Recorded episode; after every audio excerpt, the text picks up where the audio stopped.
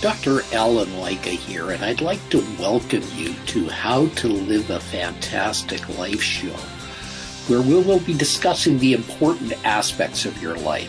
We hope to inspire you to live the best life you can. Get out of your comfort zone and explore the awesome world around you. Break through your barriers. Take inspired action. Use the difficulties in your life to achieve the best version of you. Well, today we have a very special guest. Her name is Lizzie Horvitz. And, you know, at the age of 16, she spent three months living off the grid, completely reliant on wind energy and rainwater.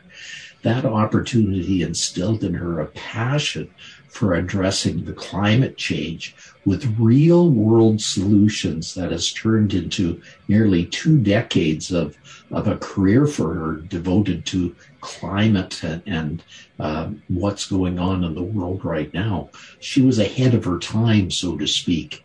Uh, before launching Finch, Lizzie served as chief operating officer at Muuse, uh, fighting to stop single use waste. Uh, and before that, she worked in a supply chain and with sustainability at Unilever, one of the big uh, companies out there, where she was responsible for integrating the company's sustainable living plan into North America. So she holds an MBA and MS in environmental management from Yale University. And welcome, Lizzie. Thanks for being here today. Thank you so much for having me. I'm thrilled to be here. So this stuff that's going on right now, I mean, there was just a big meeting called COP26 on uh, pollution and what we can do to the environment. Are we making headway? I think we are. I think um, we have to be cautiously optimistic because if if we didn't think we were making headway, I would probably try to get out of this field. Um, and I think you know it requires all different parties. We need the government to be involved, all governments, particularly the United States and China, the, the largest emitters. Um, but then, like we saw in the past couple of years, we need to have a proper um, business infrastructure in place just in case the government isn't doing their job. So, um, and then of course the nonprofit world is is hugely crucial to this um, to this effort. But I think we're making progress, and the good news that I've seen, at least in the past probably three or four years is that people are finally coming around to it. They're understanding, they're seeing in real time these weather changes and um, and larger natural disasters, et cetera. And so it, there's less to convince people of. People, it's it's really right in our backyards, and so we're seeing everyday people get more involved, which is fantastic. Yeah, and I think that's that's what it's it, we've had to see is that uh, people said, "Oh yes, this is happening, but it's not affecting me." So now that we're having forest fires, now that we're having glaciers melting, now that we're having other things drying up, uh, strange weather patterns that weren't predictable otherwise, I think people are starting to wake up to the fact. I completely agree. So what what what can governments do right now to help this? Because I know that even in the biggest accords, some of the biggest governments have not signed on to the the fact that they're going to decrease emissions and they're going to decrease uh, the amounts uh, of of chemical burning that's going on out there. I think it's a good question. And I, I always like to frame what governments can do, not in the form of what do they have to do in order to stop climate change? But what are the opportunities to um, innovate and to become one of the leaders? And so you know the first countries that are thinking through how do we get off our dependence on oil and more on wind and solar sounds so simple but those are the ones that will that will move ahead and and work out in the long run. I think you know, no doubt that there's a there's an upfront cost to making these large infrastructure shifts, um, which which is required, but over the long term, it will create more jobs. It will be better for the economy, and we'll really think of ourselves as ahead. And so that's when whenever I hear someone say, you know, if China's not doing anything, it doesn't matter what the rest of us do. Well, there's a certain element of truth to that. That's not a reason for us not to do anything, and it also puts us um, ahead as the United States in in a more competitive um, framework moving forward because this this is the future. Yeah. So, what do you envision the future to look like from your point of view, where everything would be working perfectly? It's a great question. And I think this might be surprising given that my work is mostly what individuals can do. I actually think the future will look not very different on the consumer level. Um, I think that we will continue to heat our homes and take hot showers and travel, um, but that travel will be powered by renewable energy and um, you know we'll be able to throw things away and have these recycling systems so so advanced that they'll be able to sort at the facility as opposed to trying to teach you where to put your bottles versus where to put your cardboard so I think there's going to be a lot happening both on the government level and on the business level as I mentioned that that make it easier for people to make smaller changes and not inhibit their convenience in any way. Um, I just I just read an article about a road i think it's in sweden but um, i might have to i might have to double check that the roads are made out of solar panels and so at all times of the day i mean you, know all of us know how much sun these asphalt um, or concrete roads get if those were filled with solar panels that people could drive on that's creating an, a massive amount of energy for that entire town um, or city and so that's really where i see that innovation going which is really exciting what about recycling? I mean, right now we seem to be hampered with that. You know, a lot of recycling is not being done as as we think it should be. You know, uh, some things are being recycled, but a lot are still ending up in landfills. You're absolutely right. I think a couple of things. The first is I think we're moving into a reuse economy, which is very exciting, meaning um, it's not just take and dispose of after you're finished using it. It's take it and then repurpose it for another um, for another opportunity in the circular economy. So there are a lot of really great companies like TerraCycle Loop that are um, allowing you to, you know, get your ice cream, your shampoo, your orange juice, everything delivered to your door in a more durable container, mostly aluminum.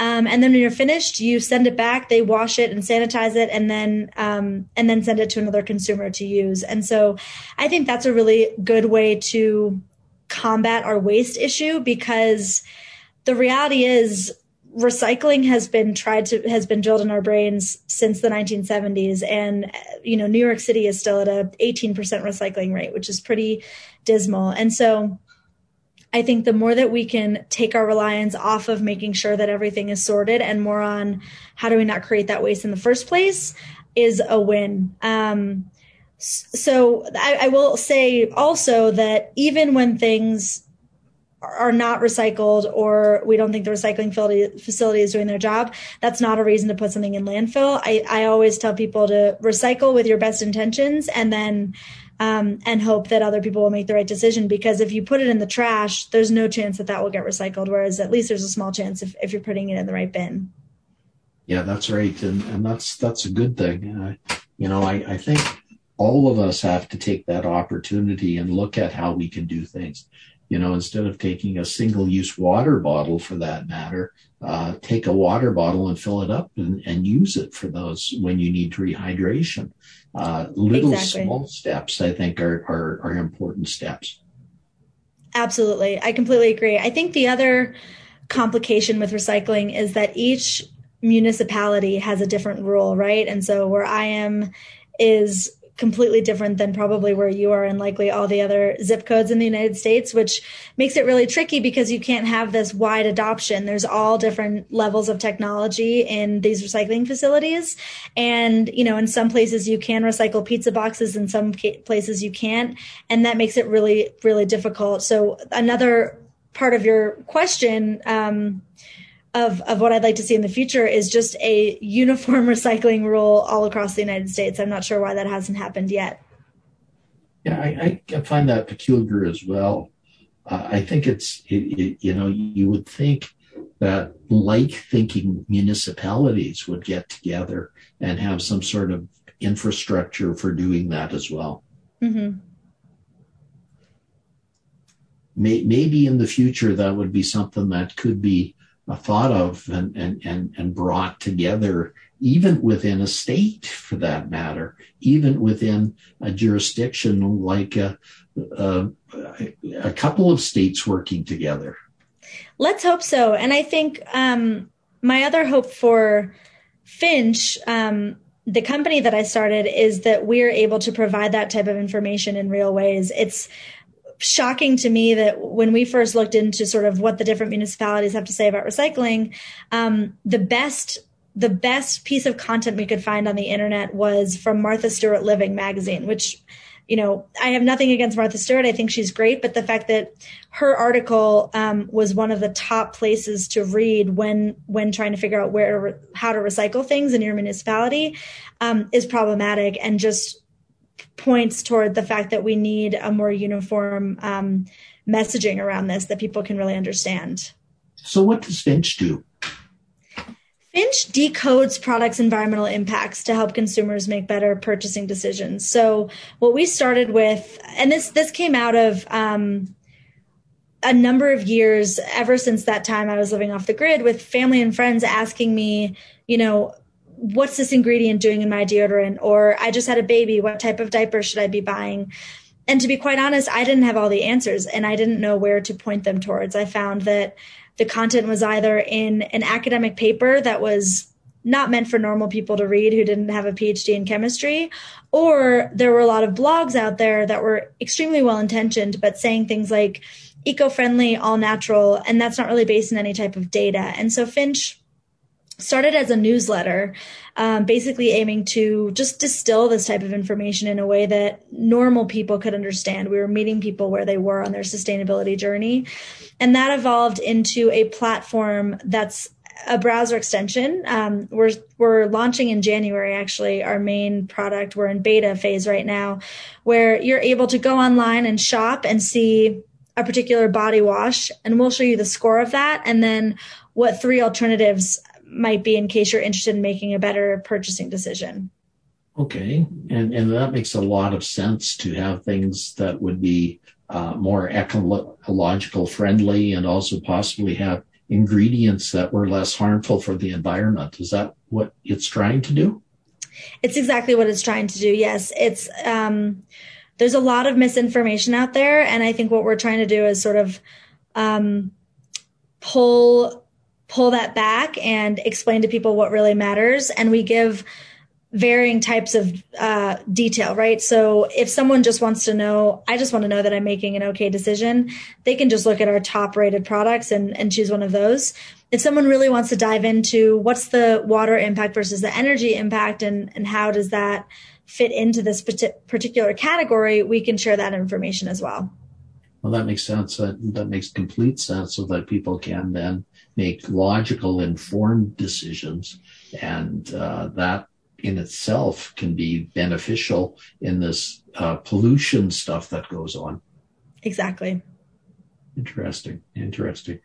Uh, how, how do you see this further shaping some of this global impact through the decisions that you're going to help people make? It's a really good question. And I think that, you know, there's no doubt in my mind, as I as I mentioned in the very beginning, that the largest solutions to climate change will be happening on the governmental level with large, um, really grid shifts of our energy sources. Um, and so there's, I, I would never claim to say that, you know, convincing you to, to change your shampoo um, is going to going to really solve climate change and reverse it. But I think the lever we're trying to pull is to make this more top of mind for people and to help them better understand it so that they can make all these small changes. And once these small changes ladder up to a lot of people making these small changes, it, it turns out to be not not so small. So that's number one. And then number two is just um, once people understand this data and it becomes more top of mind, I believe that then that inspires them to vote differently, to be reading more about climate education, educating themselves more, um, to basically help um, put pressures on these governments to um, to make bigger differences that that consumers alone can't change. Understandable. Well, I, I, I live in a province uh, called Alberta where there's large uh, amounts of oil and gas. Mm-hmm. And so they are involved in a large amount of some of the global heating and the carbon, and they have to change to carbon capture. How will carbon capture work in some of this? I think carbon capture is going to be a huge solution and unlock. Um, first of all, I think it's worth noting, and not many environmentalists say this enough, but we are as a as a culture extremely grateful to the oil and gas industries. Right, they are keeping me warm through the winter months in Denver, Colorado, and um, you know, fueling our entire lives. They're letting me get on planes, et cetera. And so I want to be careful that, um, that that's, those companies are, are really necessary right now. But I think these other, so they need to be, um, the subsidies need to go away a little bit and give other opportunities a chance. So as long as those are operating, which they will be for the next decade at least, um, I think carbon capture is a really good way to um, to minimize that impact and allow for um, for less carbon to be to be emitted into the atmosphere. Yeah, and I, I think another big role, uh, another big industry where carbon comes out of is the transportation industry. I think that is a huge producer of of that as well. So we have to come up with more sustainable ways to make that better as well. Absolutely. And I think, you know, I'd love the United States to look more towards Japan and uh, certain countries in Europe that have just figured out the train systems because I think the, the United States is still lagging a little bit. And I would love to see um, more bikeable cities. Um, scooters seem to be, you know, making quite an impact these days. And so I think there's a lot that we can do in the transportation space. And then another um, area is really in buildings, the building materials and, and the energy required to maintain buildings is another huge carbon suck. Um, and so, or carbon emitter rather. And so, um, making sure that we are finding sustainable solutions to that is important. Yeah, I think it is. But as I say, we live in climates that unfortunately do not allow us to, uh, that require uh, us to mitigate them. It, at parts of the year, it's too hot. At parts of the year, it's far too cold. Exactly. So we need to be able to to live in that environment. I agree. Yeah, so it's important that we learn to do it in a way that's that's very important. But unless we get this under control, those extremes are even going to be worse.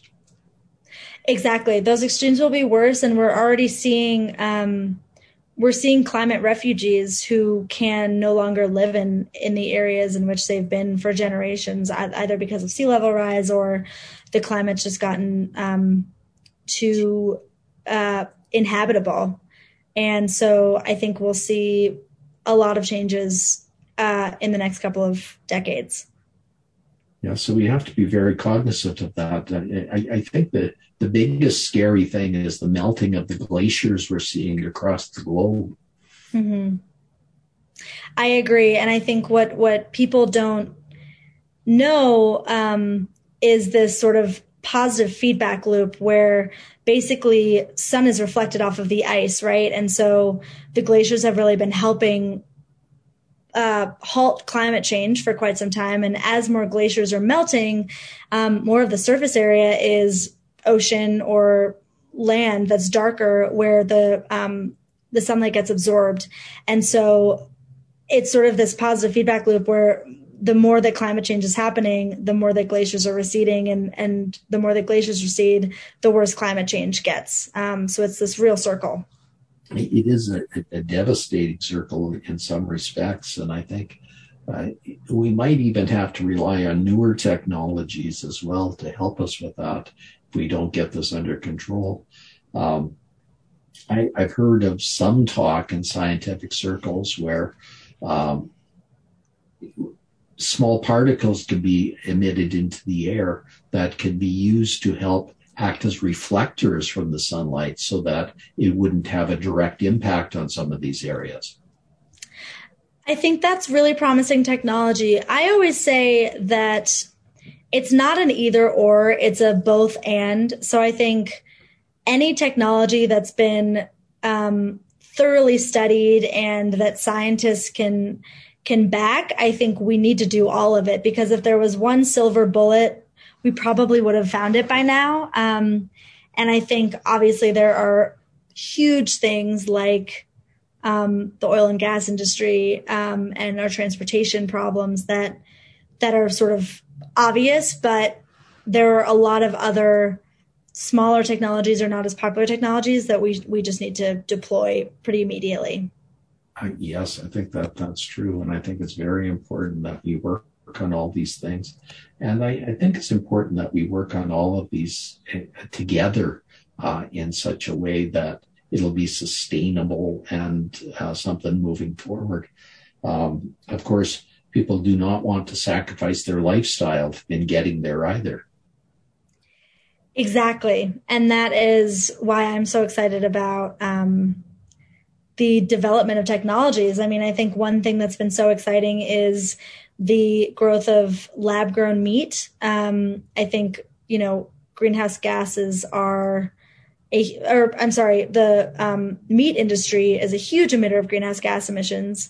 Um, and so the more we can get people to still feel like they're eating a cheeseburger, but um, having a quarter of the environmental impact um, is just one example of a lot of things we can do to maintain our convenience, our independence, et cetera, but um, just having a, a smaller impact. And I'm not sure if our audience understands there are actually different ways of, of uh, meat being produced. Uh, um, one is, you know, that uh, it can be grown on a petri dish, so it doesn't have to be uh, have a live animal to do it. It can actually be grown in such a way that it goes without that intermittent thing. Another way is a fermentation process where uh, meat can be uh, grown through a fermentation process, which seems to have uh, very similar characteristic effects as as as real meat as as the other meats that are out there. So i think those will have some effect as time goes on as well.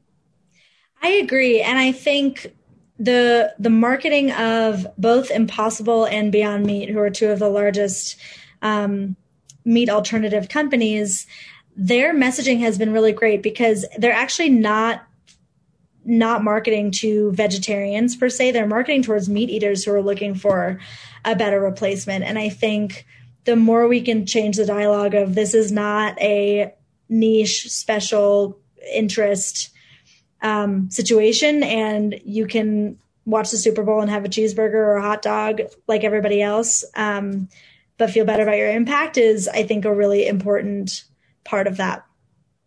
Uh, I think that's important as well. Well, we're getting close to our end here already. Uh, is there uh, a way that people can get in touch with you and the products that you offer, Lizzie? Absolutely. Um, our website is www.choosefinch.com and um, I'm just an email away. You can you can sign up on our website to get email updates, newsletter updates, and then also um, you can contact me directly through through the website. Um, and I would love to hear from as many people as possible just about what they're interested in learning more about, and we can we can do the heavy lifting for them. Fantastic! Thank you, Lizzie. Thanks for being here today. Thank you so much. You've been listening to How to Live a Fantastic Life. Did you know that you can get a free copy of Dr. Lycka's book, The Secrets to Living a Fantastic Life? Yep just visit 13gpnow.ca and we'll send it right to you. That's the number 13 gpnow.ca. And you'll want to subscribe right here on this page so you don't miss a single episode. We'll see you next week. Have a fantastic day.